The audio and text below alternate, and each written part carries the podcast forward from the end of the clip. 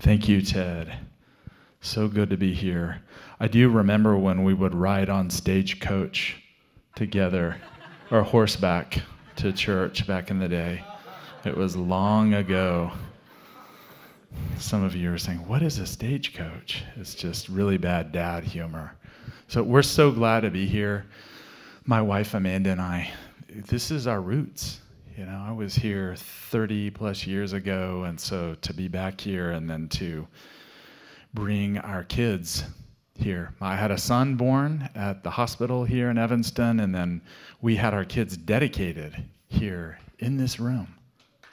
And Eloise McKittrick dedicated our kids, so praise the Lord. We are so glad to be here. It was a fun weekend, had a really good time, and Dr. Dennis last night was talking about a lifestyle of worship. He talked about justice. He talked about being an agent of God's justice. And what we're going to talk about today is connected to that. I'm going to suggest that what we're going to look at is an important part of being an agent of God's justice. We're going to talk about winning the war of the mind. And so if you're going to be an agent, a Holy Spirit, Holy Ghost agent for kingdom justice, then you have got some work to do in your mind. And that's true for all of us, right? I shared with a 9 a.m. service, winning the war of the mind is essential for all of us in this room. For every Christian, no matter how old you are, how young you are, where you come from, winning the war of the mind is important, isn't it? Is that right, church? And I am sensitive to this. Jess was pointing this out. I'm using the language of war and weapons, right? But the truth is we can't dilute that. We're sensitive to what's happening in the world right now. And our heart breaks, just as God's heart, his heart breaks over war and conflict and the things that human beings do to one another. But the truth is we are in a spiritual battle, and we can't dilute that. I mean, so today I want to talk about winning the war of the mind. And so, Lord, we do ask for your grace as we look into your word and as we look at certain practices that you've given to your church. And we pray for your grace and your power, and we do pray for your peace in the world through Christ Jesus and through repentance and brokenness and turning to you. And we pray in the name of the Father, the Son, and the Holy Spirit. So we are looking at winning the war of the mind, and we're going to look at three things. Very briefly, we're going to look at the war, and then we're going to look at most of the time spent on the weapons that the Lord gives us, spiritual weapons. And then very briefly, we're going to look at the victory that's assured. Did you know that in this battle, the victory's already won? We celebrated it this morning, didn't we? The body and blood of Christ means that you and I, as followers of Jesus, are victorious.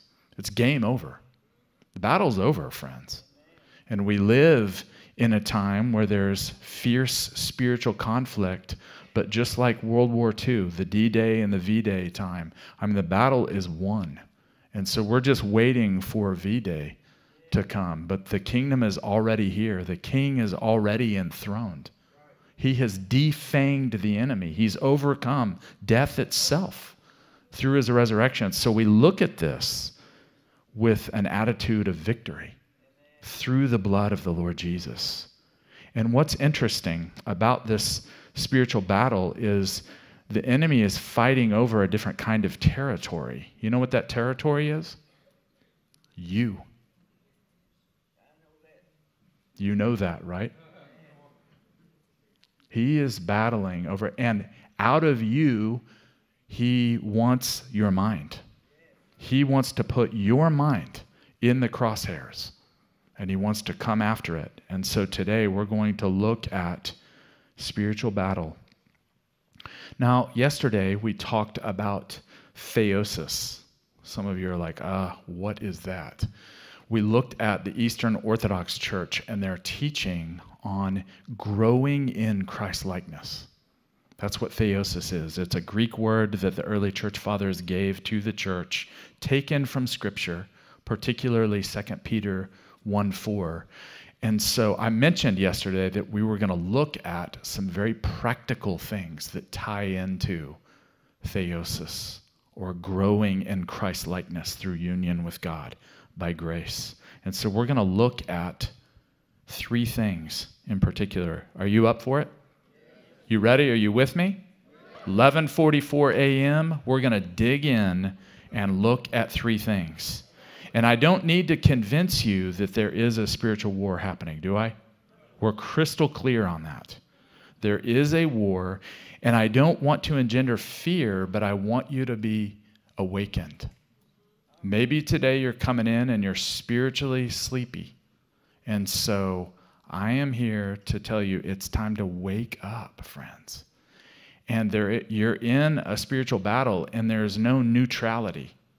There is no Switzerland where you can go and hang out and drink a margarita and just hang. You are in the spiritual battle over your soul, over your body, over your mind. And there's no neutrality.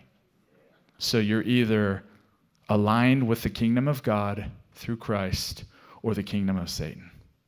And I know where I am today. I'm like, I am moving as deep into the kingdom of God in Christ as I can. How about you? So we are in a spiritual war here, but I want to spend most of our time looking at the second part, our weapons. How does that sound? Now, Scripture makes this clear, doesn't it? We find in Ephesians 6, the Apostle Paul, he is using the same kind of metaphor that I'm talking about here. He's telling the church at Ephesus, he's saying, brothers and sisters, you're at war spiritually. And so he turns to the church at Ephesus, and what does he talk about in Ephesians 6? The armor of God.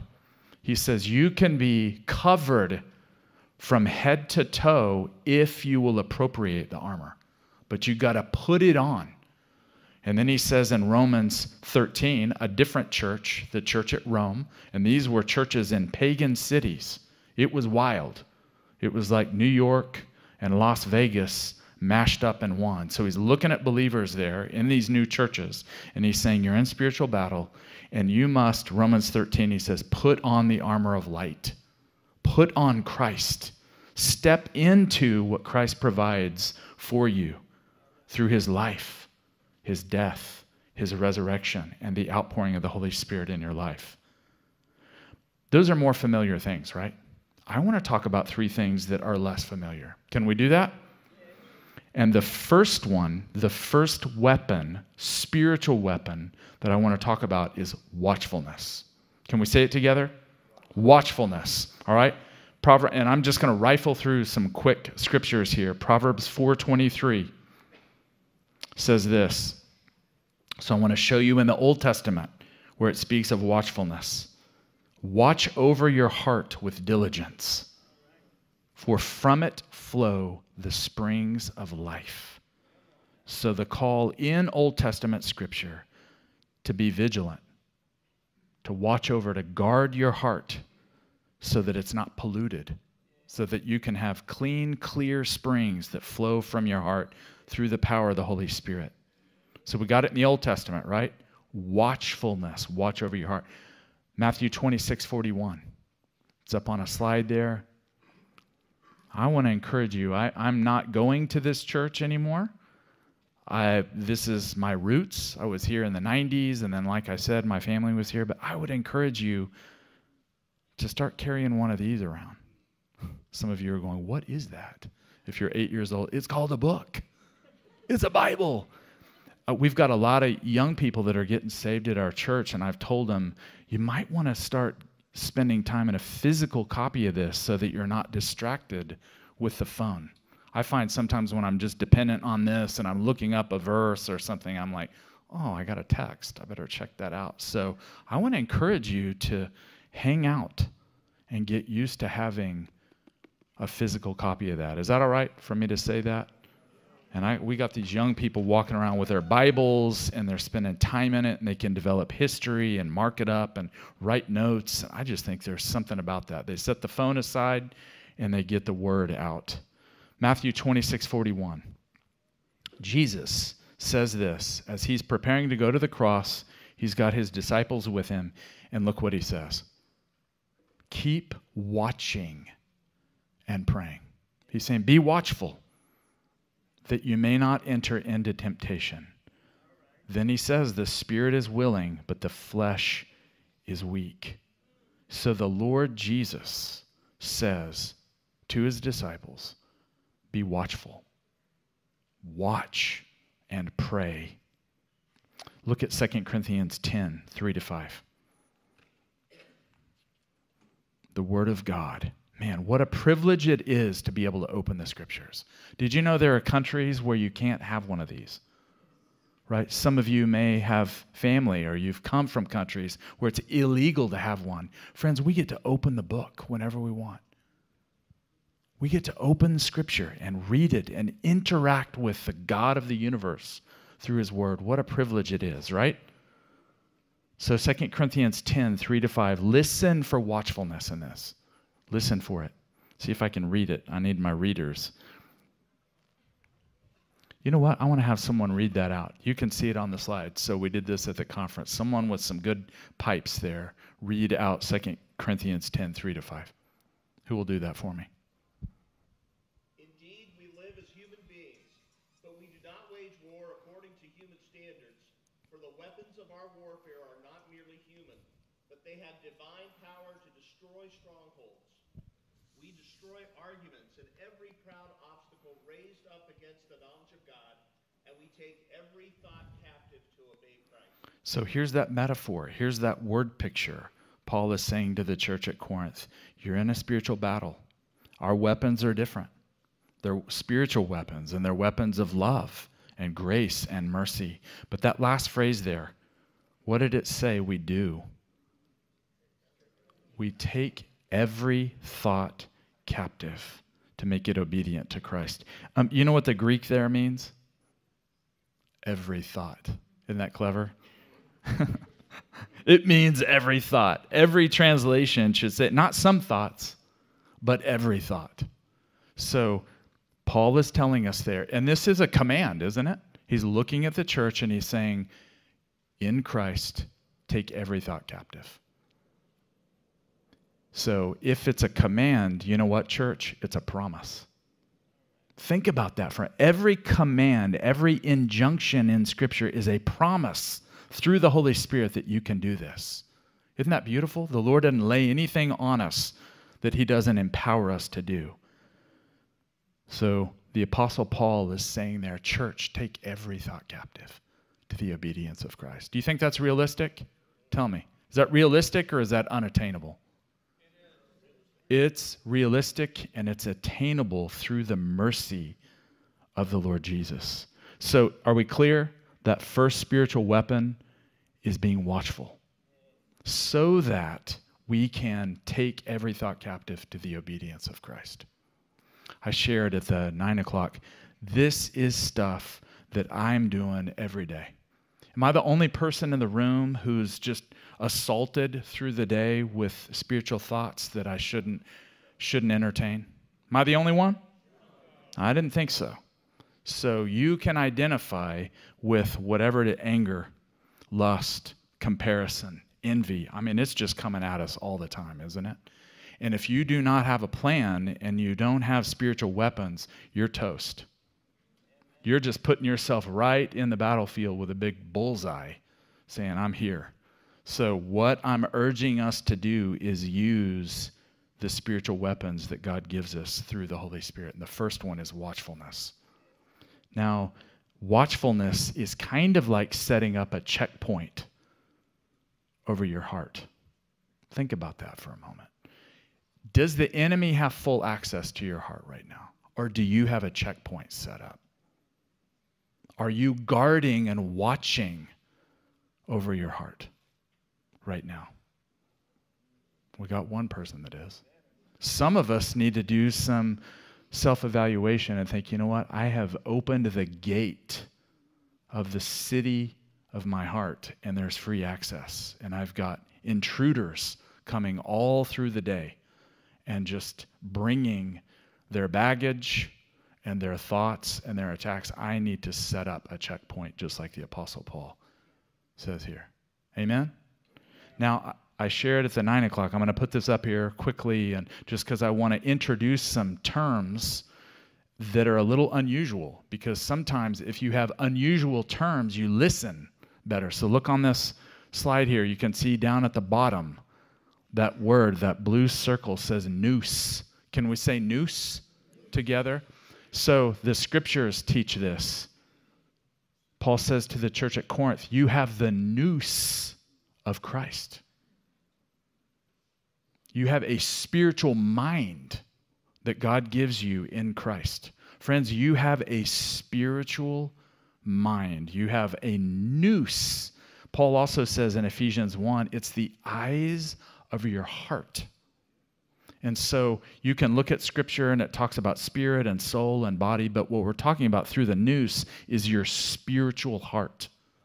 It's the thing that God gives you to see His glory, especially through Scripture. He gives you a nous, eyes of your heart, so that you can encounter Him and know Him. And it's much more than your intellect, because I don't know about you, but the intellect can be a dead end. The intellect can only handle so much of God, but your spiritual mind that resides in your heart, the nous, is what God gives you to encounter Him and know Him. Amen? So we use our minds, but this transcends the mind. Now look on the left there. What do you see there in the illustration? On the left there, the red, the world. Its sinful passions and temptations are bringing everything they've got to bear on your nous. And so if you're not guarding and watching over your nous, then it's going to be a free-for-all. Now you see that strange word up there. It looks like logismoi. It's a Greek word that comes from Scripture, and the early church fathers talked about it. The logismoi are the fiery darts that the enemy is bringing at your nous all day. Anybody have any fiery darts over the last few days? I have. Just Paul talks about it. So if you don't have a shield and you don't have a checkpoint and you're not guarding your nous, then those flaming arrows are just going to hit you.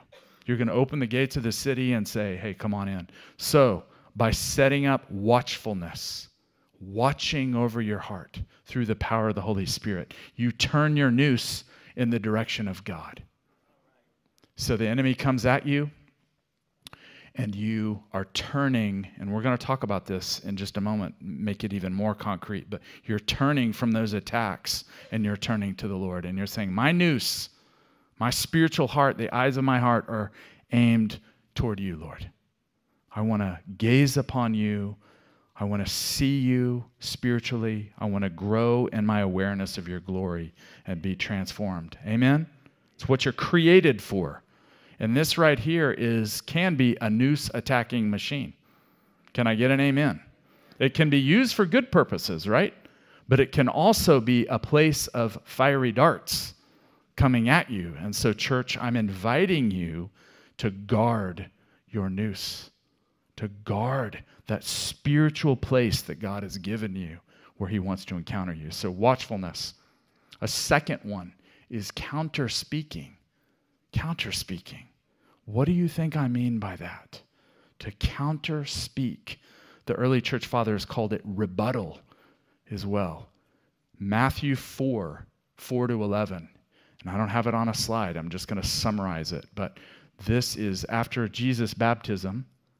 He's baptized. The Spirit of the Lord comes on Him. And then Matthew 4 and Luke 4 show us what happens with Jesus. Can anyone tell me what happens in Matthew 4:4-11? He's filled with the Spirit, and then where does He go? He goes to the desert, to the wilderness, to be tempted by the enemy. And friends, what happens there? The enemy comes to Him and tempts Him to misuse His power, His provision, and praise, to misdirect his praise. And how does the Lord Jesus respond to the attacks of the enemy? What's he do, church? It is written. He says three words. Let's say it together. It is written. So Jesus has the word of God at his disposal. He has it in his heart. And the enemy comes to him and he counterspeaks against the lying work of the enemy. And he says, it is written. It is written. It is written. And finally he says, be gone. Away with you, Satan. So friends, if the Lord Jesus himself had to do it, what do you think we have to do? We got to do the same thing, don't we? So Jesus is the supreme example, fully human, fully God. And his approach was to counterspeak in the spiritual battle. And he does it with those three words. What are the three words again? It is written. So friends, that means that you and I have to spend time in the scriptures every day. Can you find time for a podcast? Can you find time to send a Marco Polo to someone and watch it? Can you find time to watch your program each day? We usually can, can't we? So I'm inviting you to find time, even if just a few minutes, to get the Word of God flowing into your heart, into your mind, so that you can be prepared to counter-speak. Here's the last thing, all right? So we got watchfulness. We got counter-speaking, using the Word of God like the Lord Jesus did. And this last one is the crown jewel. It's the Jesus prayer. And we've been, I've talked with Ted. I know that at Evanston Vineyard, you've been praying this. And there are so many different expressions and uses of the Jesus prayer. The one I'm looking at in particular today is in that place of spiritual battle. And so you say it together. It's a communal prayer, isn't it? So we say it together, and we did it at the 9 o'clock service. But I'm also looking at it in particular when you're in your car, when you're at your workplace, when you're lying down on your bed, wherever you might be, and the enemy is bringing fiery darts against your nous, your mind, and you are turning to the Lord. And I do this. My neighbors might think I'm crazy. I'm walking my dog through the neighborhood, and I'm trying to pray, and I walk through these three things. And the enemy is bringing stuff at my mind. And so I'll say, Lord, I'm going to be watchful. I'm going to watch over my heart. Will you help me take every thought captive to the obedience of Christ? And then if the enemy continues to bring whatever he's working me over with that day, then I counterspeak. And I say, it is written, I will worship the Lord my God, and him, I will serve him only. I live on the bread of the word of God that comes from his mouth. And I quote scripture on my walk. And then I try to do it through the day. And then I come to this one, the Jesus prayer. Can we say it together? Let's put it up here. Lord Jesus Christ, Son of God, have mercy on me. So the Desert Fathers, those folks that were living about 300 years after Christ, they taught us, they recorded in their writings something called arrow prayers. Can we say arrow prayers? Arrow prayers. And they said this is the greatest arrow prayer that's been given to the Christian church. It's 10 words, isn't it? It's very simple. Some of you who come from maybe a Catholic or a liturgical background, you might think, wow, this is nothing new, or it can be prayed in a rather rote or robotic way. But I want to challenge that today. You are calling on the name of the Lord Jesus Christ through this prayer. You're praising him. You're declaring who he is. You're saying you are Lord. You are Jesus the Savior. You are the Son of God. There's no one like you, and I'm turning to you in this moment of battle and warfare. I'm calling on you. Is there anything more glorious and powerful than that, friends? You're praying scripture. Acts 28:31, Paul speaks about the Lord Jesus Christ. And then you know this in Philippians 2, 9-11, the Apostle Paul says something about the name of Jesus. What is it he says, church? Something about that name. But what is it about that name? Paul says, because Christ emptied himself and he died on the cross, the Father gives Jesus the name above every name. And then what happens when you pronounce that name? What happens? Every knee bows, right? So when you are praying the Jesus prayer and the enemy's coming against you and you say, Lord Jesus Christ, what does the enemy do? His knee bows. He must acknowledge. He must submit. And you know what? He'll lay off of you if you keep praying this. His own temptation and your sinful nature can actually make you a prayer warrior. Do you hear me on that? The good news, if he is coming at you all the time and you're calling on the name of Jesus, he might say, I'm going to lay off a little bit. That person is becoming a prayer, a worshiper, a warrior. And so calling on the name of the Lord Jesus Christ, the Jesus prayer is rooted in Scripture, isn't it? So Acts 28, Philippians 2, Mark 1 gives us the phrase, the Son of God. The whole gospel is about the Son of God. And then Luke 18, you can look at this later, but the whole chapter, Luke 18, is about people encountering Jesus and saying, Lord, have mercy on me. Lord, Son of David, have mercy on me. And Jesus says, what do you want me to do for you? And then they bring their petition, their request to him. So friends, the arrow prayer of all arrow prayers is this Jesus prayer.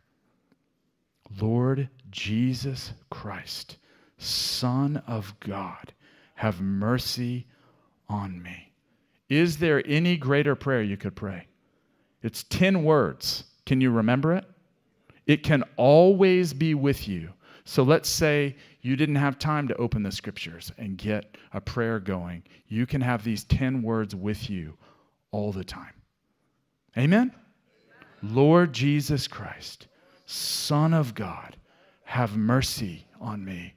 Now, Amanda and I were at a Vineyard regional conference this time last year, and I had a vision, and I wanted to share this with you. In the vision, I was seeing we were in worship, and it was a wonderful time together with people from our region. And in this vision, I saw a desert. And in the desert, in the distance, I saw a fire that was burning.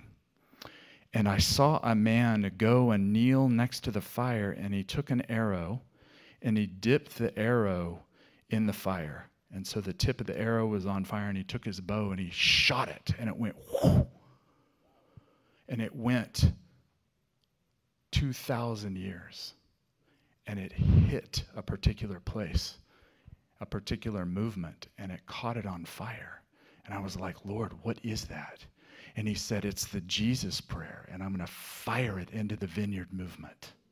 And I was like, oh, that is glorious, Lord. Would you do that? Would you take this ancient prayer from the desert that was born in meditation on Scripture and given to the church, and would you launch it into the heart of the Vineyard movement so that from the youngest to the oldest, we're praying this prayer together, and we're calling on the holy, glorious, exalted name of the Lord Jesus together. How does that sound, friends?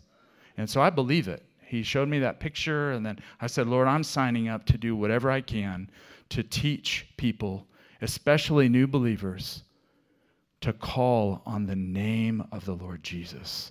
Now, I brought some booklets. We order these, and we keep these in stock in our resource center in our church in Oklahoma, and it's a little booklet. It's like 30 pages on the Jesus prayer, and it is wonderful. Even if someone doesn't have time to read, you can pick one up, and I brought, I think, 20 of them. They're sitting out there, and we're charging only so we can break even. Right? We have to ship them over from England. They're printed in England, but I recommend this. I've given a lot of these away. And you know what? If you can't afford it, take one. It's all right. Okay? So why don't we stand, church? I mentioned at the beginning these three things, the spiritual war that we're in. You've got weapons, and what are the three weapons? watchfulness, counter-speaking, Jesus prayer. So those of you that like acronyms, ways for it's WCJ. WCJ. I do WCJ all through the day, each day. I try to be watchful, and I have a scripture that reminds me of watchfulness. I have counter-speaking. It is written, ready to go. And then I have the Jesus prayer, those 10 words always with me. So why don't we, let's say the Jesus prayer together, okay? Why don't we close our eyes and focus on the Lord? And Ted was reminding us earlier this morning that we say this prayer together as a church. We call on the name of the Lord Jesus together as his body. And then I was mentioning that we also do it throughout the day when we're alone serving him in different places. But let's say it together a few times. Lord Jesus Christ, Son of God, have mercy on me. And then I like to just wait a minute, because calling on his name brings peace and it brings focus. It drives the darkness and the demons back. So you can say it. And friends, I've mentioned before that saying this prayer puts you under the waterfall of his mercy. You're not begging for his mercy. His mercy flows like a waterfall. And so by saying this prayer, you're stepping under the flow of that waterfall. Let's say it again. Lord Jesus Christ, Son of God, have mercy on me.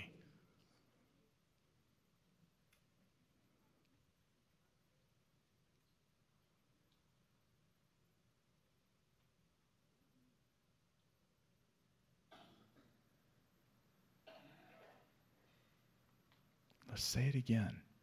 Lord Jesus Christ, Son of God, have mercy on me. Sometimes even just kind of taking a deep breath after that and receive his mercy.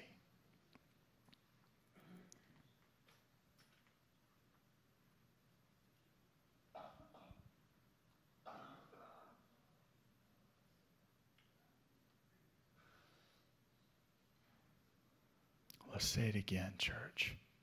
Lord Jesus Christ, Son of God, have mercy on me.